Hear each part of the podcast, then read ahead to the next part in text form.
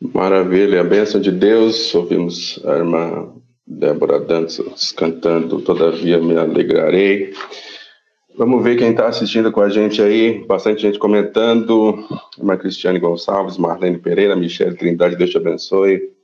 É, nós vamos já para a palavra de Deus. Nós temos comentado com os irmãos que a gente entraria numa, numa série de pregações sobre é, superando dias difíceis.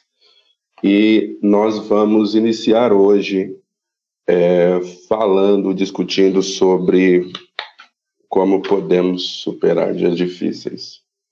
É, tenho certeza de que você que está aí do outro lado me assistindo é, vem enfrentando os seus próprios dias difíceis, as suas lutas, suas dores, as suas tribulações, e cada um de nós enfrenta essas dores de, de uma forma diferente. A gente reage diferente aos mesmos problemas, cada um é construído de um jeito, mas no final das contas, todos nós é, enfrentamos lutas, tribulações e passamos por dias difíceis.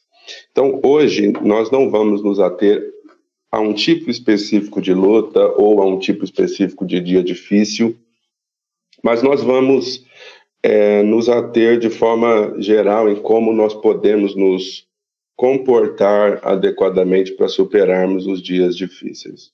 Quando a gente fala de dias difíceis, a gente fala de perdas, é, sejam elas de pessoas, de queridos, de dores, a gente fala de é, problemas financeiros, a gente fala de enfermidade, a gente fala de perseguição, a gente fala de traição nos relacionamentos dos mais diversos que sejam. E nenhum de nós gosta de passar por dias difíceis. Se houver alguém que gosta de dia difícil, levanta a mãozinha aí para a gente ver. Não vai ter apoio, não vai dar quórum. Por quê? Porque nós desejamos os dias bons. Nós desejamos o, o céu claro, sem nuvens escuras ou densas, sem tempestades, e é o que nós queremos experimentar. Então, eu acredito que não há nada mais importante para nós do que experimentarmos uma, um relacionamento com Deus e sermos guiados pelo Espírito Santo para vivermos e atravessarmos os dias difíceis, porque eles certamente virão. Jesus Cristo mesmo disse que no mundo nós teríamos aflições e deveríamos ter bom ânimo, ou seja, não existe um escape, não existe uma outra possibilidade, não existe um talvez, mas os dias difíceis e as tribulações, elas realmente existem. Então, hoje, eu gostaria de trabalhar com dois textos bíblicos.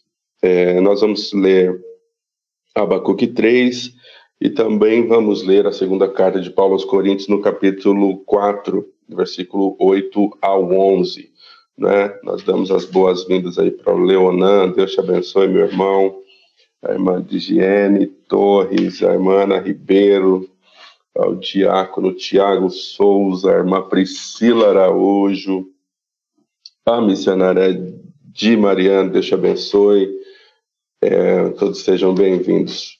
Eu vou ler primeiro é, o texto de 2 Coríntios 4, do 8 ao 11, que diz assim: Em tudo somos atribulados mas não angustiados, perplexos, mas não desanimados, perseguidos, mas não desamparados, abatidos, mas não destruídos, trazendo sempre por toda parte a mortificação do Senhor Jesus no nosso corpo, para que a vida de Jesus se manifeste também nos nossos corpos. E assim nós que vivemos, estamos sempre entregues à morte por amor de Jesus, para que a vida de Jesus se manifeste também na nossa carne mortal. E agora nós vamos ler é, Abacuque 3, os versículos 17 e 18.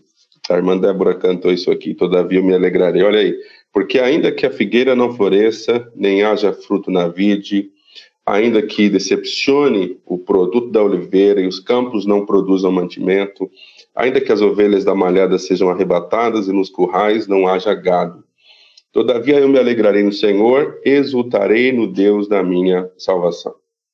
Então eu quero fazer uma abordagem dupla, porque o texto de Paulo diz que em tudo somos atribulados, ou seja, a primeira abordagem é é uma verdade, é um fato, é uma realidade que os dias difíceis e as tribulações virão.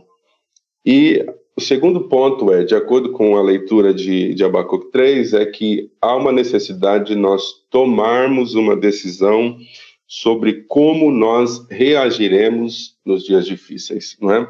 Então, para a gente iniciar essa série como o primeiro culto, ou a primeir, o primeiro sermão dessa série, eu quero falar com você sobre três coisas iniciais. Nós não vamos falar sobre, sobre luta financeira, sobre luta na saúde ou sobre qualquer outra coisa. Hoje nós vamos falar sobre a origem, de onde podem, podem vir os nossos dias difíceis, nossa consciência acerca dos dias difíceis e nossa reação nos dias difíceis. E a gente vai avançando é, e, e procurando buscar esse entendimento em cada área da vida a partir da próxima quinta-feira.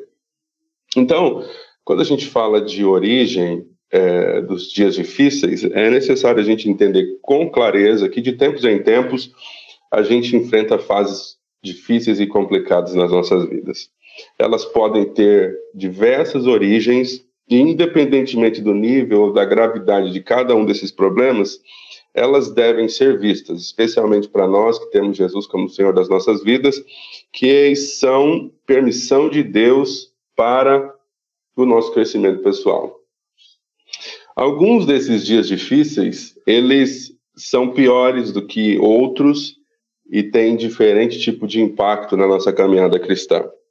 E essas fases, das mais diversas que sejam, elas podem estar relacionadas com problemas graves na saúde, perdas na família, necessidades financeiras extremas, entes queridos viciados, problemas nos relacionamentos, matrimônio perdido, infidelidade nos relacionamentos, relacionamentos ou mesmo a perseguição é, dos nossos inimigos.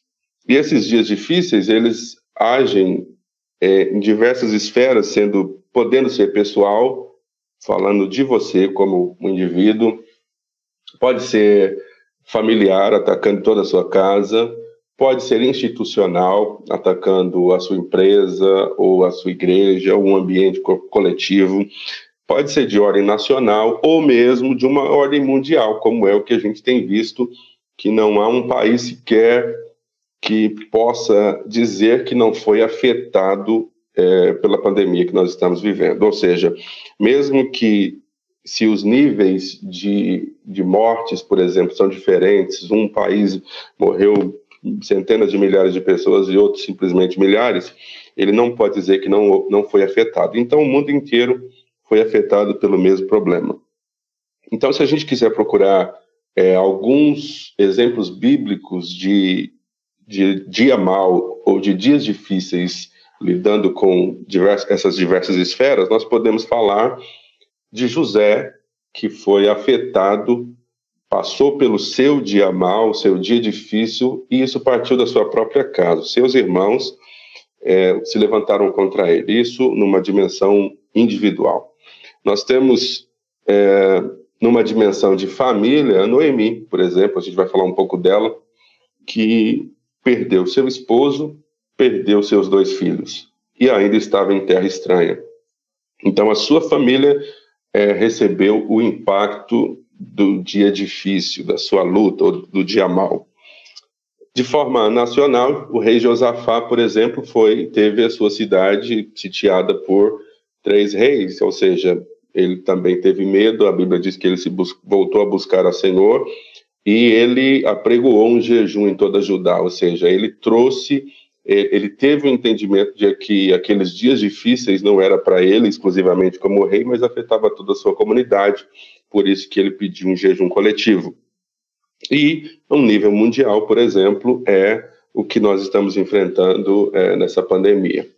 Então, quando a gente olha para um nível pessoal de, de luta ou de dias difíceis, a minha luta, ou o meu dia difícil, ou a minha tribulação específica, ela pode ter origem em mim mesmo, eu posso tomar decisões que me tragam pesar, dor e perdas, como eu posso é, ter como origem da minha luta ou dos meus dias difíceis o outro, o terceiro. E ela pode ter tanto é, uma iniciativa humana, como ela, pela permissão divina, é, ser uma realidade na minha vida por conta de uma realidade de uma origem é, espiritual, seja para me destruir, para me barrar, para impedir que eu cumpra o meu propósito, para que eu esteja tão cheio de lutas e problemas e eu, que eu não consiga é, fluir ou evoluir naquilo que Deus espera de mim. Então, o primeiro ponto é entender: existem diferentes origens para as, as nossas dificuldades. Não é? Os nossos dias difíceis eles podem originar em qualquer lugar. Se a gente trouxer para esse momento que nós estamos vivendo da pandemia, todos sabemos que originado numa pandemia, numa enfermidade, num vírus, há uma série de outros eventos que aconteceram que de forma é, como como num efeito cascata as mais diversas áreas da sociedade foram sendo afetadas, né? Foram afetadas. A saúde foi afetada, a política foi afetada, as finanças foram afetadas. Isso trouxe o problema para dentro do lar de cada um de nós, onde quer que estejamos. Então, a primeira coisa é a gente precisa entender qual é a origem, de onde vem é, as nossas dificuldades ou o nosso dia difícil. Depois, nós precisamos de consciência. Consciência significa ser capaz a gente ser capaz de entender com clareza, antes de tomar qualquer decisão, antes de qualquer reação, quem somos ou quem é essa nossa dificuldade nesse cenário, não é? Então, quando a gente fala de dia difícil, dificuldade ou problema, o nome já carrega em si um desafio. Um problema é sempre algo que exige uma solução não é? Exige foco, raciocínio, às vezes frieza, consciência, intenção de resolver para se entender o momento e também perseverança para buscarmos a solução. Seja bem-vindo, pastor Álvaro. Ou seja, não podemos simplesmente receber o problema como uma possível é, permissão de Deus para nos destruir, mas nós precisamos ver que Deus tem planos ou Deus tem propósitos e Ele quer que nós cresçamos. Ele quer que nós nos, tornamos, nos tornemos pessoas melhores, mesmo em meio a essa luta. Ou seja, três coisas que nós precisamos fazer para termos a clareza de que há consciência em nós em meio ao que estamos enfrentando. A primeira coisa é: não podemos ignorar os dias difíceis.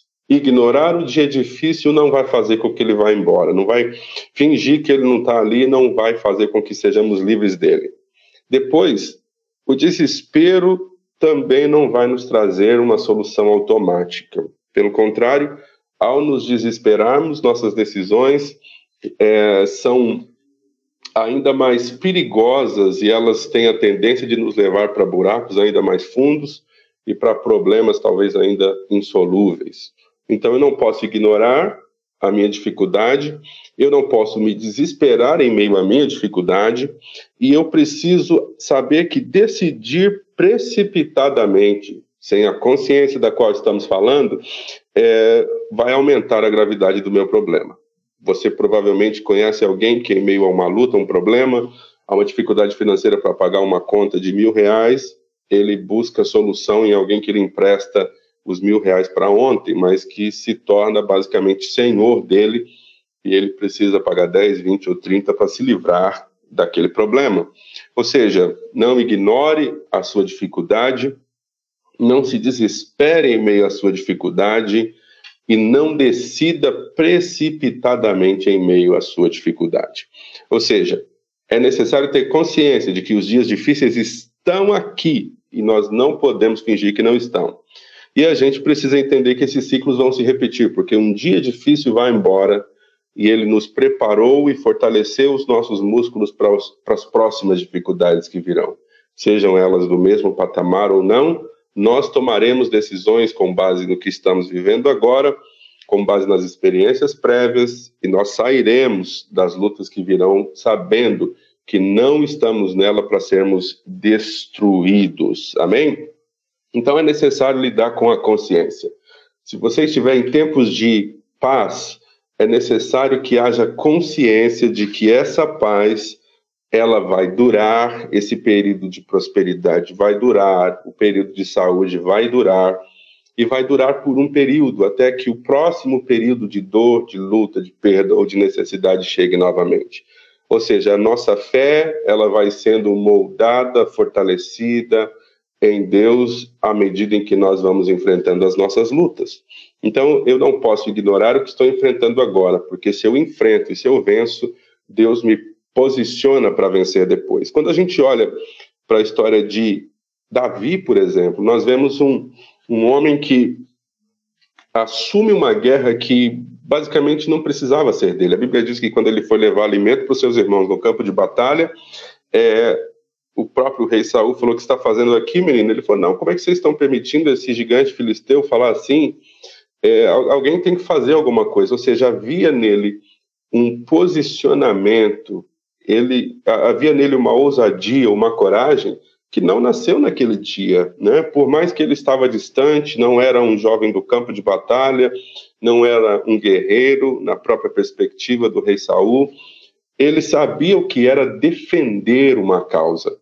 E a gente vem conhecendo a história de um Davi que matou urso, leão, para cuidar das ovelhas do seu pai. Ou seja, as nossas guerras prévias, as nossas dificuldades prévias, elas colocam em nós a ousadia necessária para as próximas batalhas. Então, é necessário ter consciência, porque a consciência nos faz entender que os tempos suaves, os tempos, eh, os, os bons climas, os momentos tranquilos, eles não permanecem. Ou seja, é necessário aprender a lidar com os tempos bons. Financeiramente, quando tudo vai bem, não é hora de você gastar tudo. É hora de você pensar que o ciclo vai continuar e daqui a pouco uma situação difícil vai surgir você precisa estar pronto. Não é? Quando você está bem de saúde, você precisa investir na saúde. Você precisa cuidar de tudo que é necessário para que você não se perca, porque quando a enfermidade vier, você precisa estar pronto e apto para enfrentar com o seu corpo é, onde deve estar e como deve estar. Então, esta consciência de que os tempos bons não são para sempre e de que os tempos ruins também não são para sempre é fundamental quando nós enfrentamos dias difíceis, né?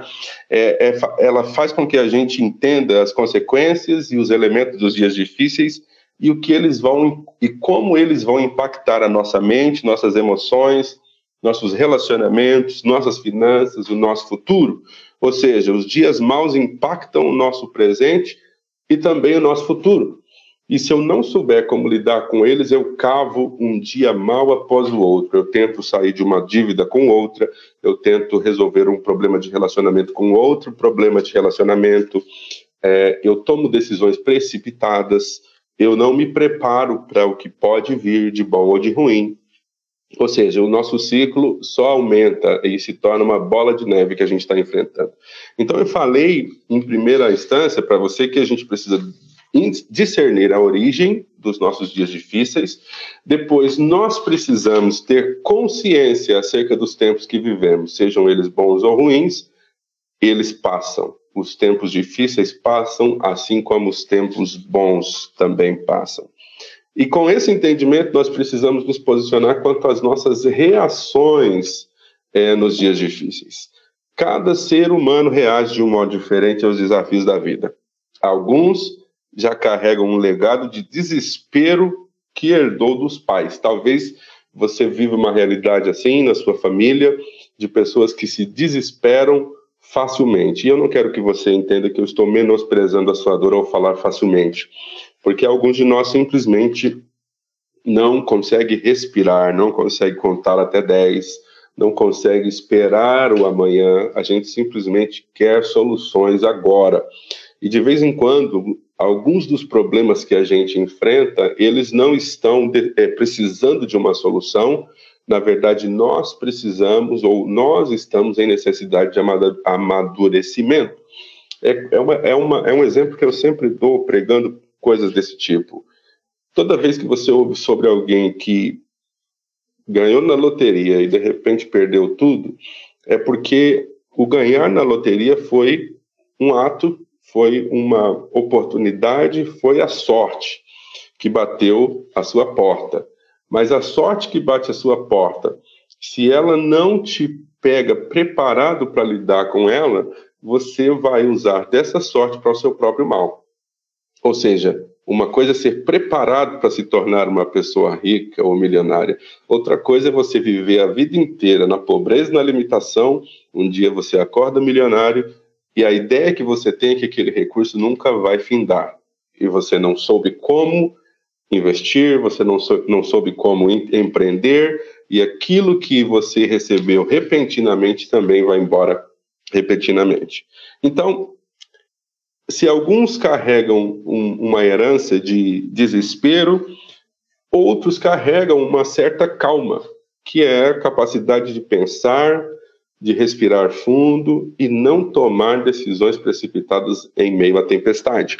Então, a gente precisa entender que é necessário que as nossas reações estejam ligadas a alguns fatores. Qual eles? Quais são eles?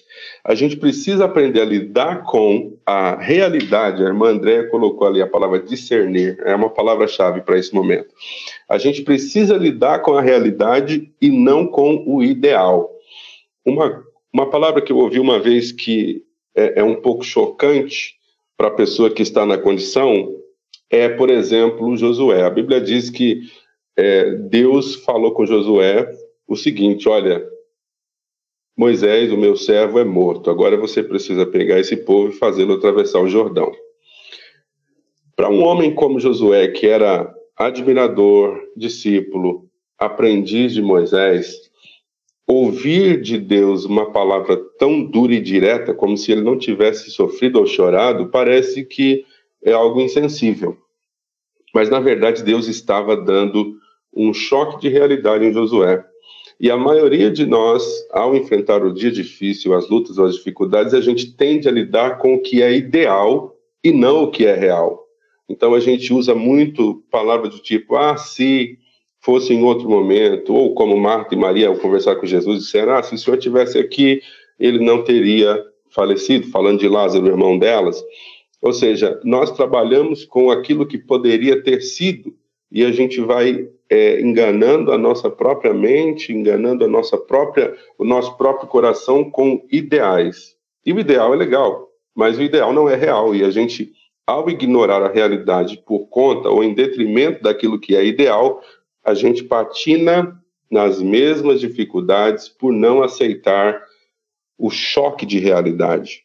E eu gostaria que você, nesse momento, ao imaginar ou, ou pensar na dor, na luta que você está enfrentando, por mais que Deus, como a partir do Espírito Santo, como um agente consolador, ele traz paz e restauração para você, ele cura suas feridas, ele diz que é possível você se recuperar e se levantar das suas quedas ou das suas perdas ou de uma falência, ele quer também que você olhe para a sua realidade com clareza, não com o que poderia ter sido, mas com o que é.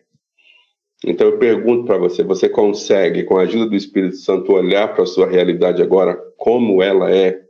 Por mais dura que seja, por mais difícil que seja, uma pílula difícil de engolir, Deus espera que você olhe para a sua realidade agora com franqueza, com transparência e você entendesse essa realidade. Junto com essa realidade da dor, junto com essa realidade de algo que não é como ou que não está como você gostaria, também tem a realidade da promessa. O mesmo Deus que disse para Josué: Olha, o seu mestre, o seu professor Moisés não está mais aqui porque ele morreu, é o mesmo que disse para Josué: Olha, eu estou contigo. Onde você pisar a planta dos seus pés, eu estarei com você. Simplesmente não se aparte da tua boca o livro dessa lei, medita nele de dia e de noite, e então você fará o seu caminho prosperar. O mesmo Deus que nos dá um choque de realidade nos garante que está conosco. Ou seja, eu não posso ignorar a minha realidade, mas eu também não serei enganado pensando que estarei sozinho, porque Deus está comigo. Então, aceite a realidade a dureza da realidade que você está enfrentando, mas não descarte a bênção de ter Deus ao seu lado. Então, nós devemos lidar com a realidade, não com o que é ideal. O sol nasce para justos e injustos, e a dor também está para ambos. Quem é justo e quem é injusto, todo mundo enfrenta dores. Depois de que, que você lidar com a realidade e não com aquilo que é ideal, é importante você entender que quando tudo der errado, se tudo for para o extremo do errado, você não está limitado ao seu corpo físico. E é, eu acredito que é como eu preguei no domingo, muitas vezes a gente é super treinado para pensarmos no que é temporal, mas a gente não investe naquilo que é atemporal. Pastor Eduardo Prestes, seja bem-vindo, Deus abençoe. Aquilo que está além do agora, da dor, do que é tangível, do que é visível, palpável ou audível.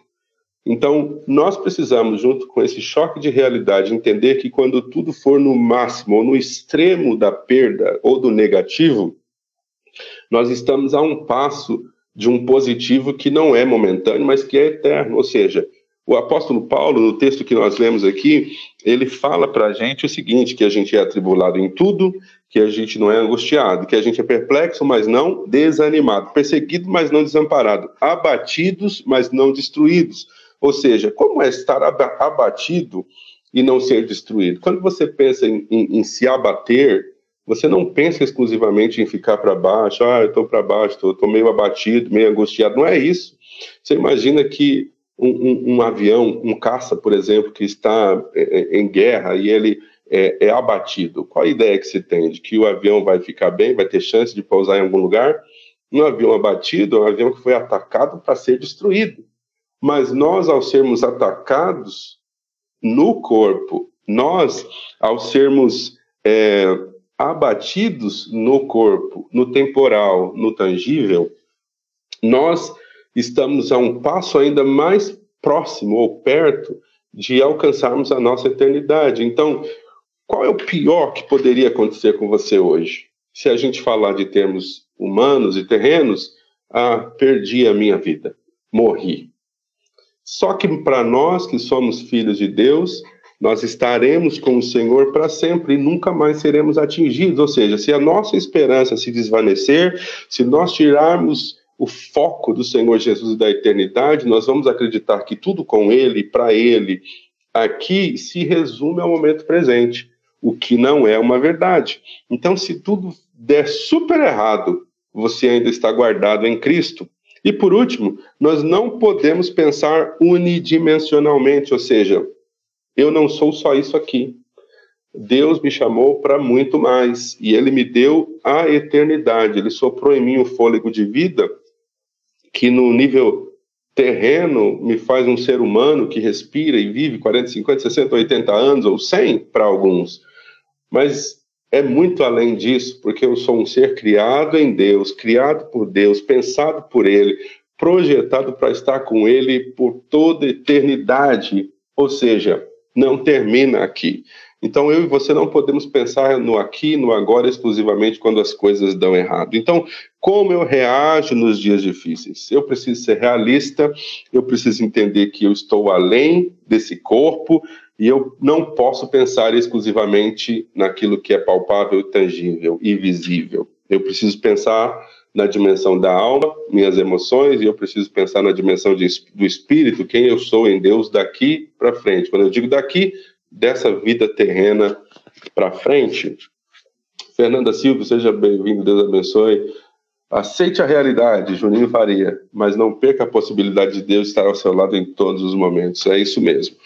Então, seja lá qual for a sua reação aos dias difíceis, é importante você ter em mente uma coisa que é muito comum a gente errar na tomada de decisão quando a gente está desesperado.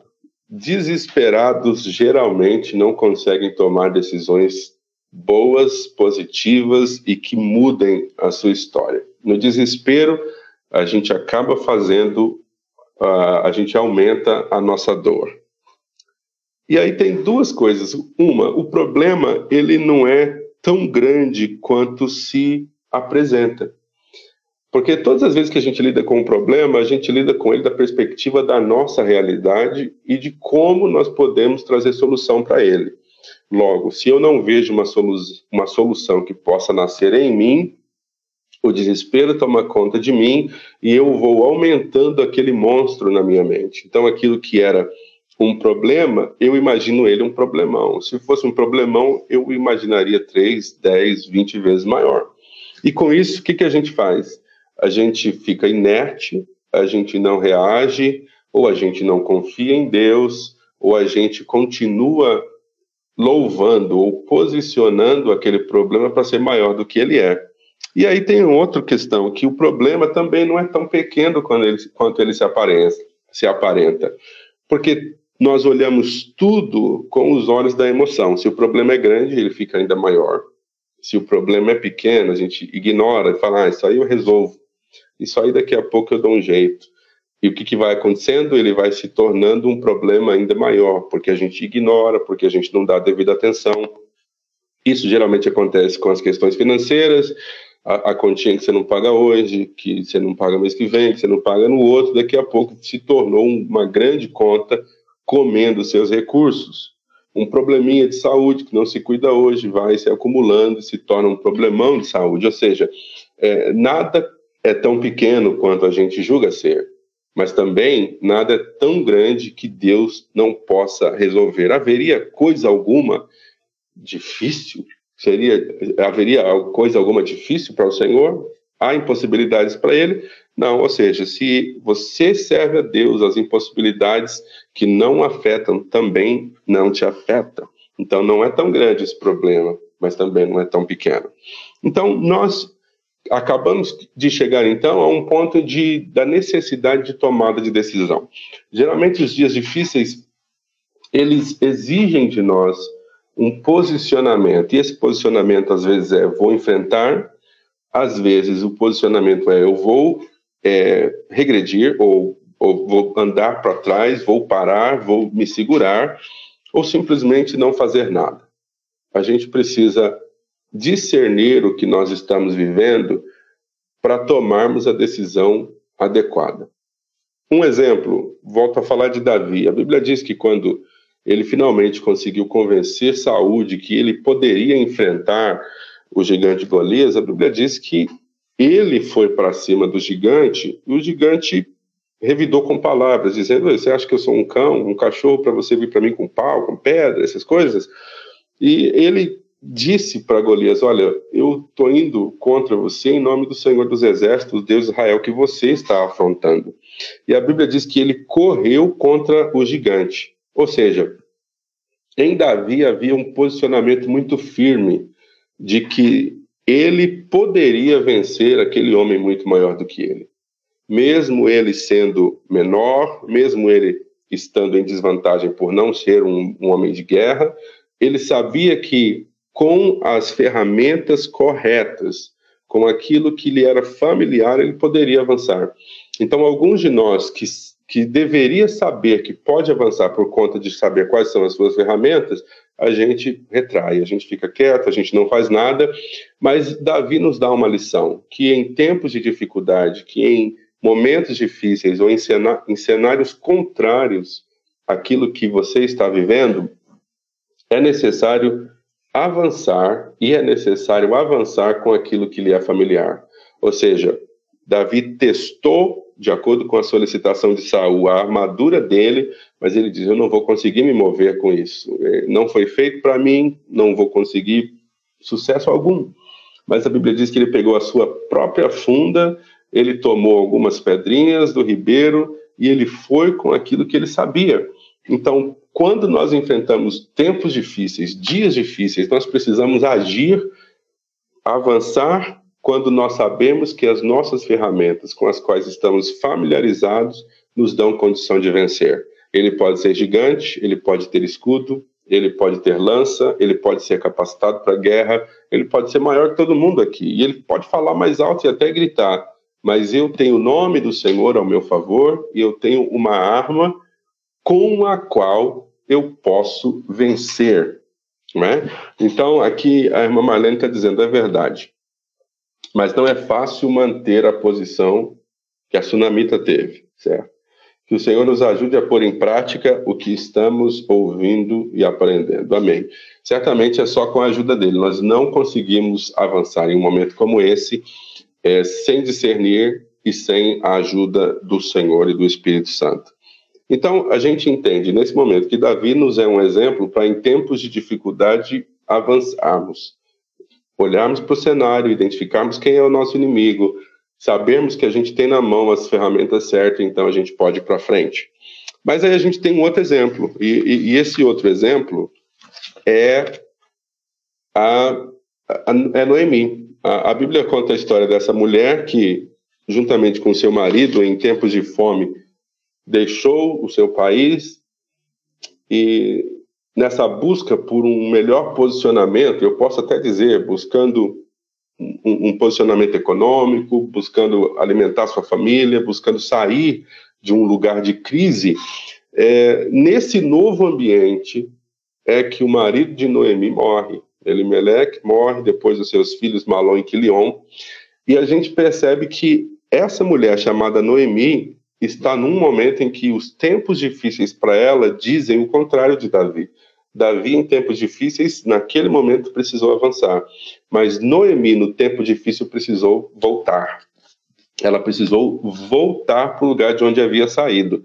Olha aqui, vamos ler Ruth no capítulo 1, é, a partir do primeiro versículo. E sucedeu que nos dias em que os juízes julgavam, houve uma fome na terra, por isso o homem de Belém de Judá saiu a peregrinar nos campos de Moabe, ele, sua mulher e seus dois filhos. E era o nome deste homem Elimeleque, e o de sua mulher Noemi, e o de seus dois filhos Malom e Quilion, efrateus de Belém de Judá, e chegaram aos campos de Moabe e ficaram ali. E morreu Elimeleque, marido de Noemi, e ficou ela com seus dois filhos, os quais tomaram para si mulheres, e era nome de uma órfã e da outra Ruth, e ficaram ali quase dez anos. E morreram também ambos, Malom e Quilion, ficando assim a mulher desamparada dos seus dois filhos e de seu marido. Então se levantou ela com as suas noras e voltou dos campos de Moabe, porquanto na terra de Moabe ouviu que o Senhor tinha visitado o seu povo, dando-lhe pão. Por isso saiu do lugar onde estivera e as suas noras com ela, e indo elas caminhando para voltarem para a terra de Judá. Disse Noemi às suas noras: Ide, voltai cada uma à casa de sua mãe, e o Senhor use convosco de benevolência, como vós usastes com os falecidos e comigo. O que nós vemos aqui? Uma Noemi que, depois de ter perdido o marido, viveu dez anos de tranquilidade com seus filhos, e quando esse tempo acabou, os dois filhos também faleceram, e ela se viu num lugar muito incomum para ela, não tinha experimentado aquilo antes. Ela estava sozinha, sendo uma mulher, ela não poderia depender de outra pessoa e a única saída para ela seria voltar para casa. Ou seja, essa mulher, no dia de dificuldade, precisou voltar. E eu sei que muitas vezes para a gente não é fácil voltar para o lugar de onde a gente saiu. Eu sei que em meio às lutas, dificuldades, problemas, dores, decepções da vida, reconhecer abertamente que é hora de voltar, de dar passos para trás, vai contra alguns princípios nossos, vai contra o nosso orgulho, e a gente não quer fazer isso. Mas aqui a gente viu dois exemplos, um Davi que precisa ir para frente, e nós vemos aqui uma Noemi que entendeu que para ela a melhor saída seria voltar. Ela avaliou a sua realidade, falou: tudo que eu tenho são duas noras.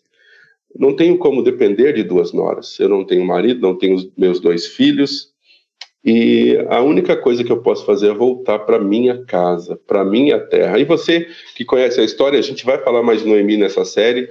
Você entende o que aconteceu? Ela voltou, trouxe consigo uma das noras, que na verdade ela não trouxe. A menina veio porque queria vir de qualquer jeito.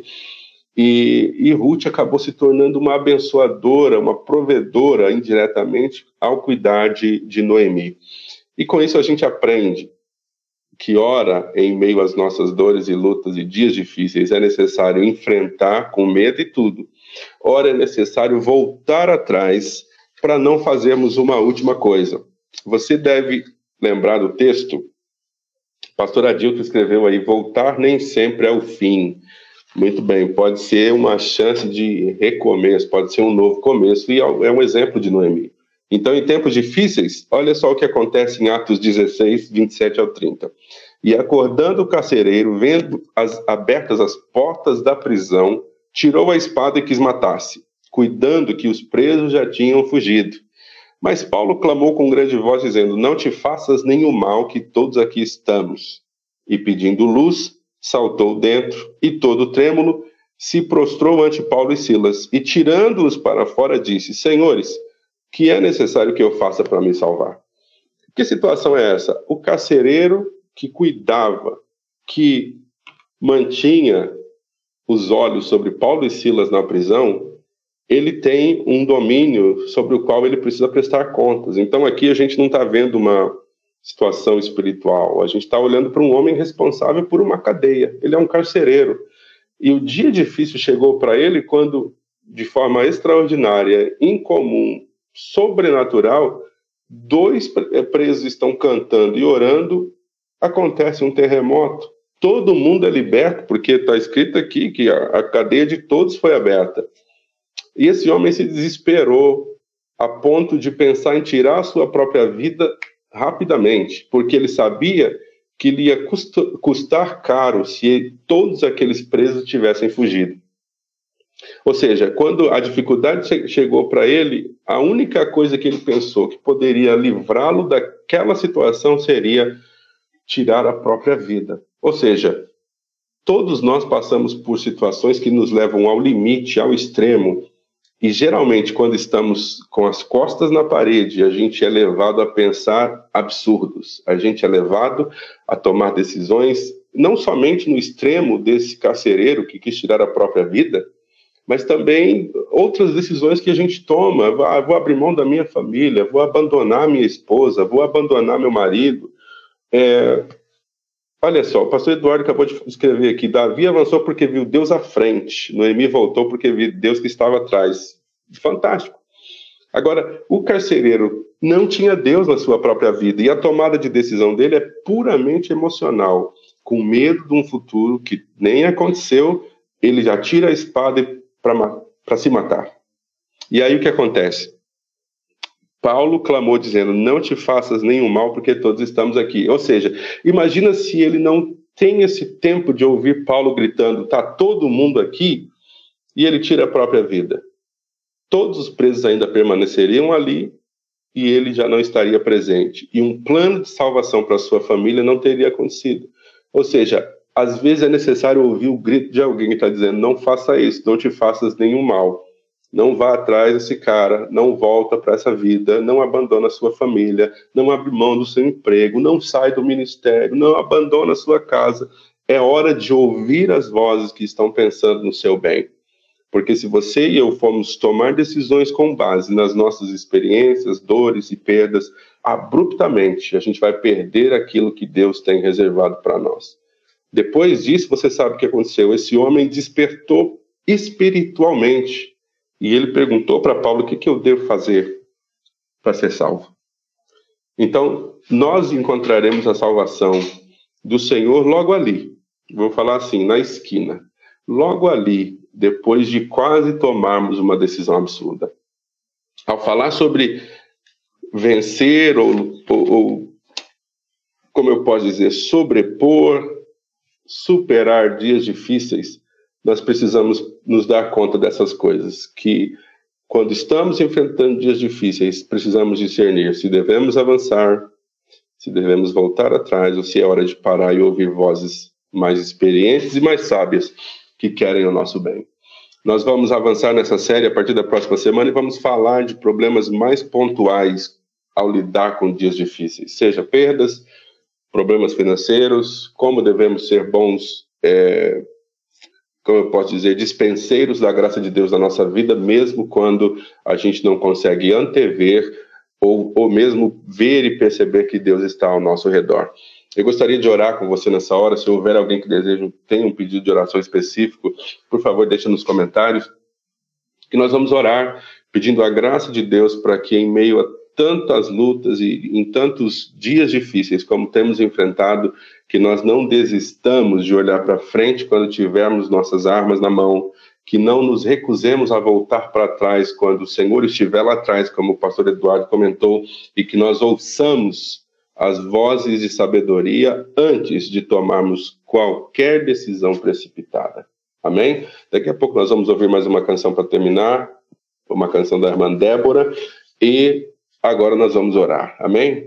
Pai querido, nós queremos te dar graças pela tua palavra. Nós que estamos ouvindo nesse instante, esta mensagem, que também enfrentamos lutas, dores e, e perdas, cada um na sua dimensão ou no seu nível. Nós pedimos que o Senhor olhe para nós e nos ajude a discernir esse momento. Se é momento de parar, se é momento de avançar, se é momento de voltar atrás, sabendo que, independentemente do que as pessoas pensam quando damos passos de fé para frente ou quando damos passos de fé para trás, que nós saibamos que podemos depender do Senhor e que o Senhor cuida de nós em tempos difíceis. Acima de tudo, eu oro para que o Senhor guarde a mente, o coração e as emoções dos teus filhos nesse tempo difícil, em que nós não podemos, ó Pai, mudar a nossa própria história a menos que o Senhor nos dirija. Nós oramos aqui, Senhor, pelo primo da Cristiane, que está internado e precisando de uma vaga. Em nome de Jesus, lá na UTI, nós oramos para que o Senhor intervenha, Senhor, abra essa porta, essa oportunidade, em nome de Jesus. Nós pedimos oração pela amiga da Jéssica, que se chama Camila, que também está internada com pedra no rim. Nós oramos para que o Senhor intervenha. Tu és o mesmo ontem, hoje, eternamente. O Senhor cura e Jeová Rafá é o teu nome.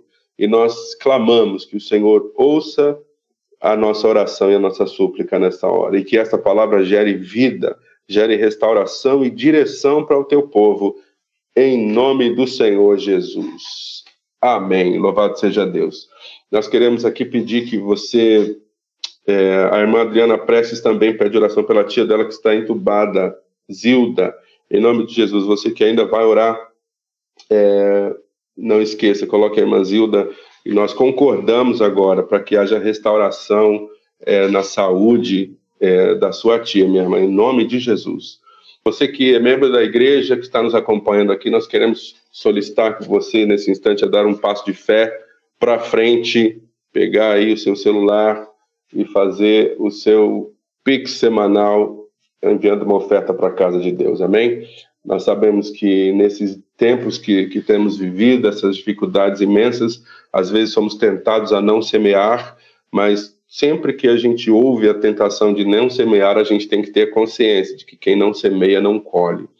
E se você ama a casa de Deus, se você crê que a obra de Deus, a Cogic 3 Monte Calvário, é um ambiente fértil, é solo fértil, solo fértil, em nome de Jesus, dê o seu passo de fé. Você que está acompanhando essa live e você não é membro da Cogic 3 Monte Calvário, você está em outra cidade, outro estado, você pode também é, semear. Por favor, deixe uma mensagem aí é, no nosso Facebook, no Messenger, e nós vamos entrar em contato com você, de forma que você saiba também que é possível enviar a sua semente e manter essa porta aberta, porque Deus vai fazer, Deus já está fazendo Deus já fez e vai continuar fazendo grandes coisas através do Ministério da Cogic 3 Monte Calvário, Calvário em São Paulo. Amém? E nós damos graças a Deus por cada um de vocês, membros da igreja, que participaram dessa live, que interagiram conosco aqui. E nós vamos então terminar essa live. Damos graças a Deus por mais um culto. E domingo estaremos juntos novamente na Cogic 3 Monte Calvário para bendizer o nome do Senhor. Grande abraço para todos.